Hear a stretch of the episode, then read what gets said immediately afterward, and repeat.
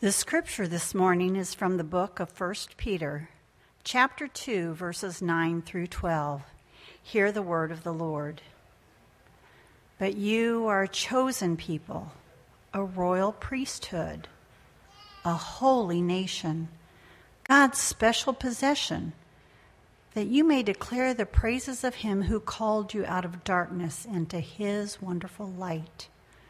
Once you were not a people but now you are the people of God. Once you had not received mercy, but now you have received mercy. Dear friends, I urge you, as foreigners and exiles, to abstain from sinful desires which wage war against your soul. Live such good lives among the pagans that, though they accuse you of doing wrong, they may see your good deeds and glorify God on the day he visits us. This is God's word. Amen. Thanks be to God. Let's go before him in prayer. Heavenly Father, as we just sang, you reign, you rule, and you are the king. Let your reign manifest itself as we come to hear from your word this morning.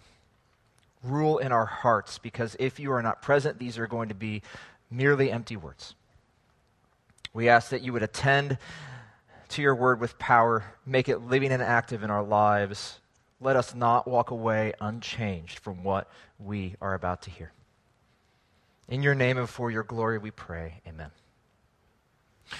So, as Brent already said, it is a new year, and we're going to begin it with a new sermon series that we're entitling Family Matters, where we're going to be spending some time looking at the vows, the promises that we make together as a church when we join it.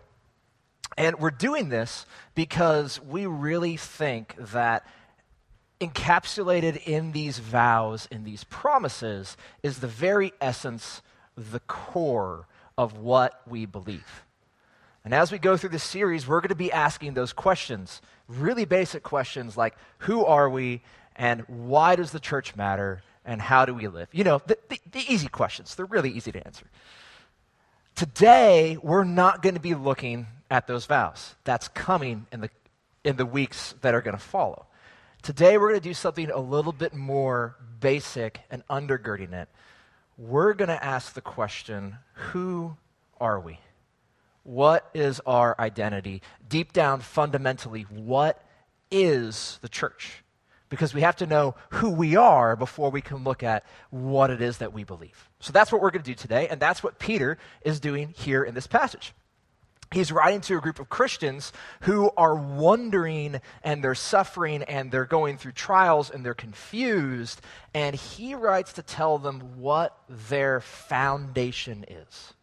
What is something solid on which they can stand? And he does this by answering for them two questions. He tells them two things who they are and why they exist who they are and why they exist. So, as we go through this this morning, I want to see two things because as he answers those questions for them, he answers them for us. What is the church's identity and what is the church's purpose? What is the church's identity and what is our purpose? Now, fair warning, we're going to be spending more time on that first question. So, as we get into the sermon and it seems like we're really far into it and we haven't moved on, you're like, oh man, there's a whole other half coming. It's okay, we're spending more time on the first one. So let's go ahead and dive in. Peter first addresses who they are, and there's a ton here. We can't go into all the aspects of it. I want us to look at a few specific things. And the first thing that immediately jumps out to us is he says that the church is a people. Um, English translations vary here because Paul uses different words for this concept. So in those first two verses, verse 9 and 10, he uses it um, words for people five times, and depending on what your translation is, it may look a little bit different. But Paul's using every single word available to him in Greek to describe this concept. It's, it's like he's trying to paint a painting of a sunset, and he's using all the hues of red and orange and yellow to make it as full and rich, as glorious as he can, because he's trying to show the people that he's writing to that they are just that. They are a group they are a people. a nation, a race, a tribe, their kin. In 1 John, it says, See what great love the Father has lavished on us, that we should be called children of God. And all throughout the Bible, Christians refer to themselves regularly as brother and sister. Because those words up there that the NIV, which is what we're looking at here, translate people, they can also be translated family. The church is a family. Well, what, what does that mean? I love this quote by Robert Frost where he says, Home is where when you have to go there, they have to take you in. They can't turn you away. A family is a group of people who are united together by a bond that can't be broken. Interestingly, a bond of blood. Pay attention to that. We're going to come back to that. A family lives together, they're in each other's space. They know each other. They see each other at their best and at their worst. And at their best, families see that and exist, and they love each other anyway. They forgive each other when they're hurt. They pursue each other's good relentlessly, no matter how they're treated. Now, do we live up to that in our families? No, we don't. But that's the essence of what a family at its best is supposed to be. A family means there's a, if you're part of a family, it means that there's a place that you are known and there's a place that you belong. Family means knowing and it means belonging. When he says that we are God's people, he means that we are his family, his children. We have his name. We're called Christians, which literally means little Christ. So that's the first thing he says. Now hold on to that thought. We're coming back to the concept of family later. That's pretty good, right? We're God's family, we're his children. That's, that's a pretty good blessing. Paul, Paul, not Paul, Peter, Peter wrote this, not Paul. Um, it gets even better. He says we're not just a family, we're a priesthood. That's in verse, um, verse 9, a royal priesthood. Now, he's actually quoting from Exodus here, and to understand this, we got to know what the priests were in Israel. Uh, they had a very specific purpose. They were in the temple and in the tabernacle, and they were there to offer sacrifices to God. These places were the center of Israel's life. Actually, in the tabernacle, when they were moving through the wilderness, the entire camp camped all around it, and it was smack dab in the middle. Because at the very center of the tabernacle, and then later in the temple, there was a room called the Holy of Holies, and that was where God was.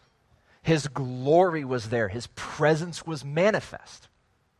And the priests were a special group a privileged group because they were the only ones who were able to offer sacrifices.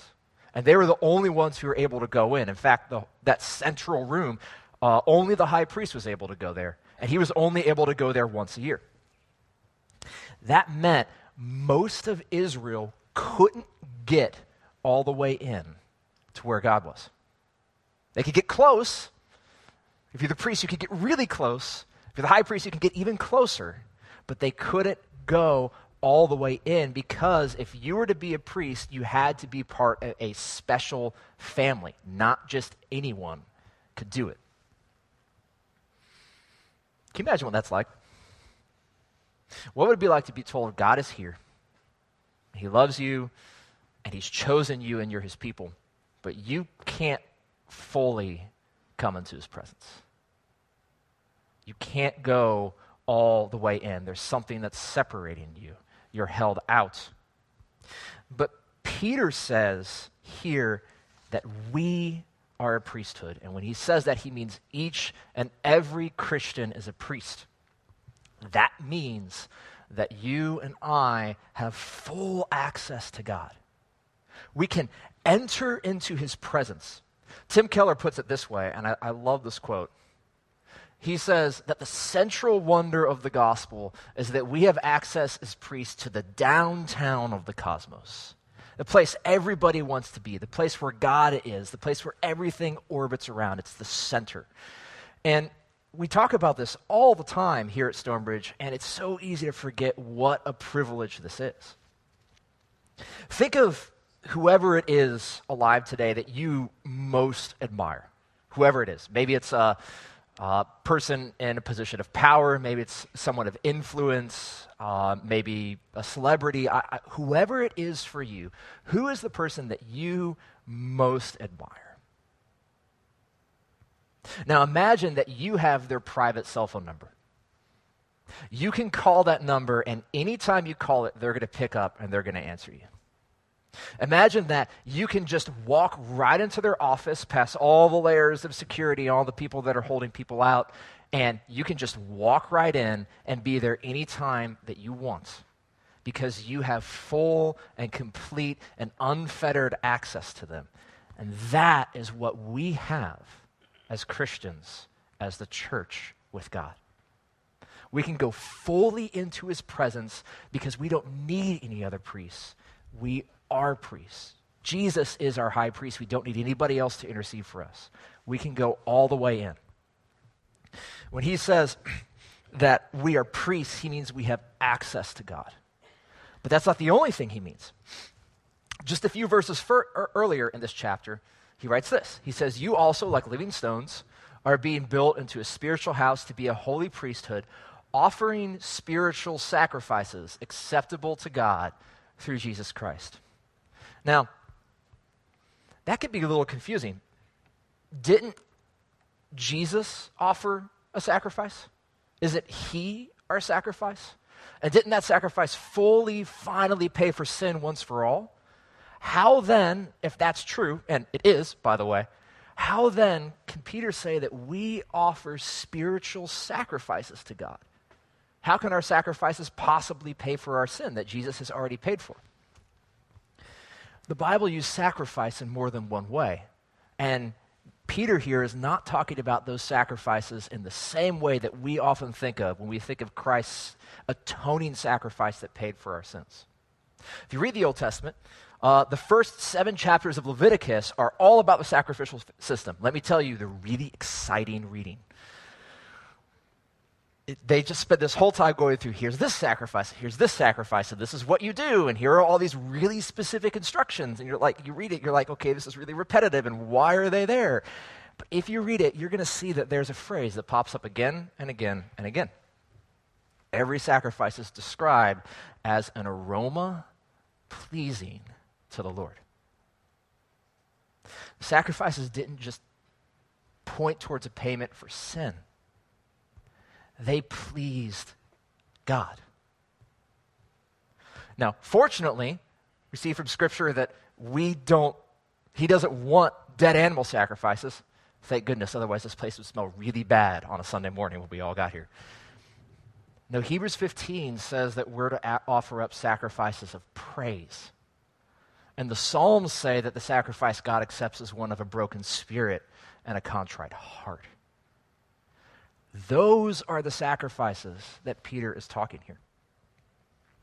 Whenever we do this, whenever we draw near to God and offer him praise or thanksgiving or repentance or honor, in other words, any time we use the access to him that we have, we offer him a sacrifice. And you know what? He loves them. He loves the sacrifices of his people. The Psalms say he's enthroned on our praises. He doesn't need them, but he loves them. And to come into his presence offering these sacrifices is pleasing to God. So when he says we're priests, he says that we have access, but then we also can please him by coming to him and giving him everything that we are. That's even better, right? We're not just his family, we can come into his presence, we can please him. But, as if that's not enough, Peter says something even more. He says that we have been chosen and we have received mercy, and we are God's special possession. This is again a reference to the Old Testament, specifically Deuteronomy, where God says, The Lord your God has chosen you to be a people for his treasured possession out of all the peoples who are on the face of the earth. It was not because you were more in number than any other people that the Lord set his love on you and chose you, for you were the fewest of all peoples. But it is because the Lord loves you. The only difference between you and me, who are here right now, and the worst sinner who's in hell is this we have received mercy. We have been chosen by God to be His. Out of all the people who are on this earth, He has chosen us to be His. It's not that we pray to prayer or that we know good doctrine or we serve others or that you're a member here or anywhere else, or it's not even that you trust in Jesus. All those things are important. Absolutely. We need all those things. But the core, the essence, the bottom, the foundation of who the church is, is this we are a people who have received mercy. Because in verse 10, he says, Once you weren't a people, once you hadn't received mercy, but now you have. There was nothing lovely in us to make him choose us. He just did. The good news is that means it can never be taken because it doesn't depend on us. That's a lot about identity. We're his family, we're his priests, and we're, cho- we're his chosen possession. And there's a lot of ways we could apply this. In fact, that's going to be all of what the next several weeks is going to be about. So, right here, I just have two. First, this doesn't apply to us alone as individuals. Our English translations don't really help us here because you can be singular or plural. Fortunately, we're in North Carolina and we have a word for the plural you. So I'm going to southern this passage up for us a little bit. But y'all are a chosen people, a royal priesthood, a holy nation, God's spiritual possession, that y'all may declare the praises of him who called y'all out of darkness. And I could keep going, you can read it there. Every single you in this passage in Greek is plural, they're not singular. All this that he says about us, who we are, it's about us together in community as his people. We can't do this alone. So, is the church your family? If people look at your life, would they say the church is this person's family? They're known here. They know people here. They serve people here. Not necessarily Stonebridge, but a church somewhere. Is there a church that's your family? Where you show mercy to others where they wrong you as you live in community because they're going to, because we are people who have received mercy from God? Or are you trying to go through the Christian life isolated and alone? Something worth thinking about. But the second is these privileges are astounding. They're amazing. And one of the greatest problems in the Christian life is that we far too often, in the day to day, practically live way below the level of privilege that we have. What would it be? What would your life look like if somebody came to you and said, Hey, um, you're the heir of this country, you're a prince, you're a princess. This is who you are. You your life would change a little bit, right? Everything would change. Nothing would be the same. And that is who we are. We are, the privileges we have in Christ are astounding and they're amazing. Do we live below them? Uh, do we walk around with thinking that we can't please God or that we're far from Him? or that all these things that have just been said that can't be true about us because we're messed up. The good thing is, as we said, it depends. We have received mercy.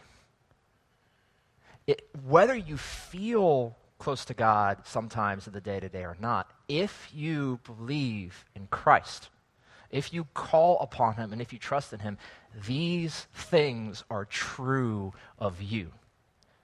And to God, you are chosen and you are precious. So be encouraged by that. So, it's the church's identity. Told you we're going to spend a lot of time there. What's her purpose? Peter goes on to this, and the reason we're going to spend more, far less time here is because whereas he uses all these different images and metaphors, we didn't even touch on half of them, to describe who the church is, our purpose is very clear. There's one, and it is found in verse 9. We are all these things that we may declare the praises of him who called us out of darkness into his wonderful light.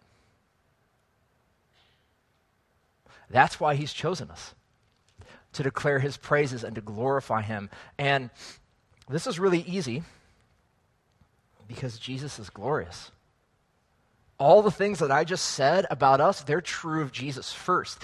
He is God's Son, firstborn of all creation. It is His name that we receive, and it's upon His name that we call. It's His blood that ties us together in an unbreakable bond.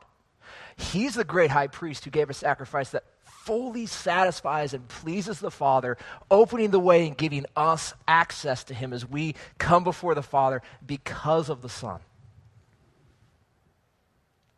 He is chosen. He is precious. The Father delights in the Son. He always has. A theologian put it this way, and I'm not going to read the entire quote, but it says, Because the Father is lo- love, he begets a Son to whom he gives all he is and has, in whose fellowship he finds his life and delight. The Father cherishes the Son. As Peter says in verse 6 of this chapter, he is chosen and precious.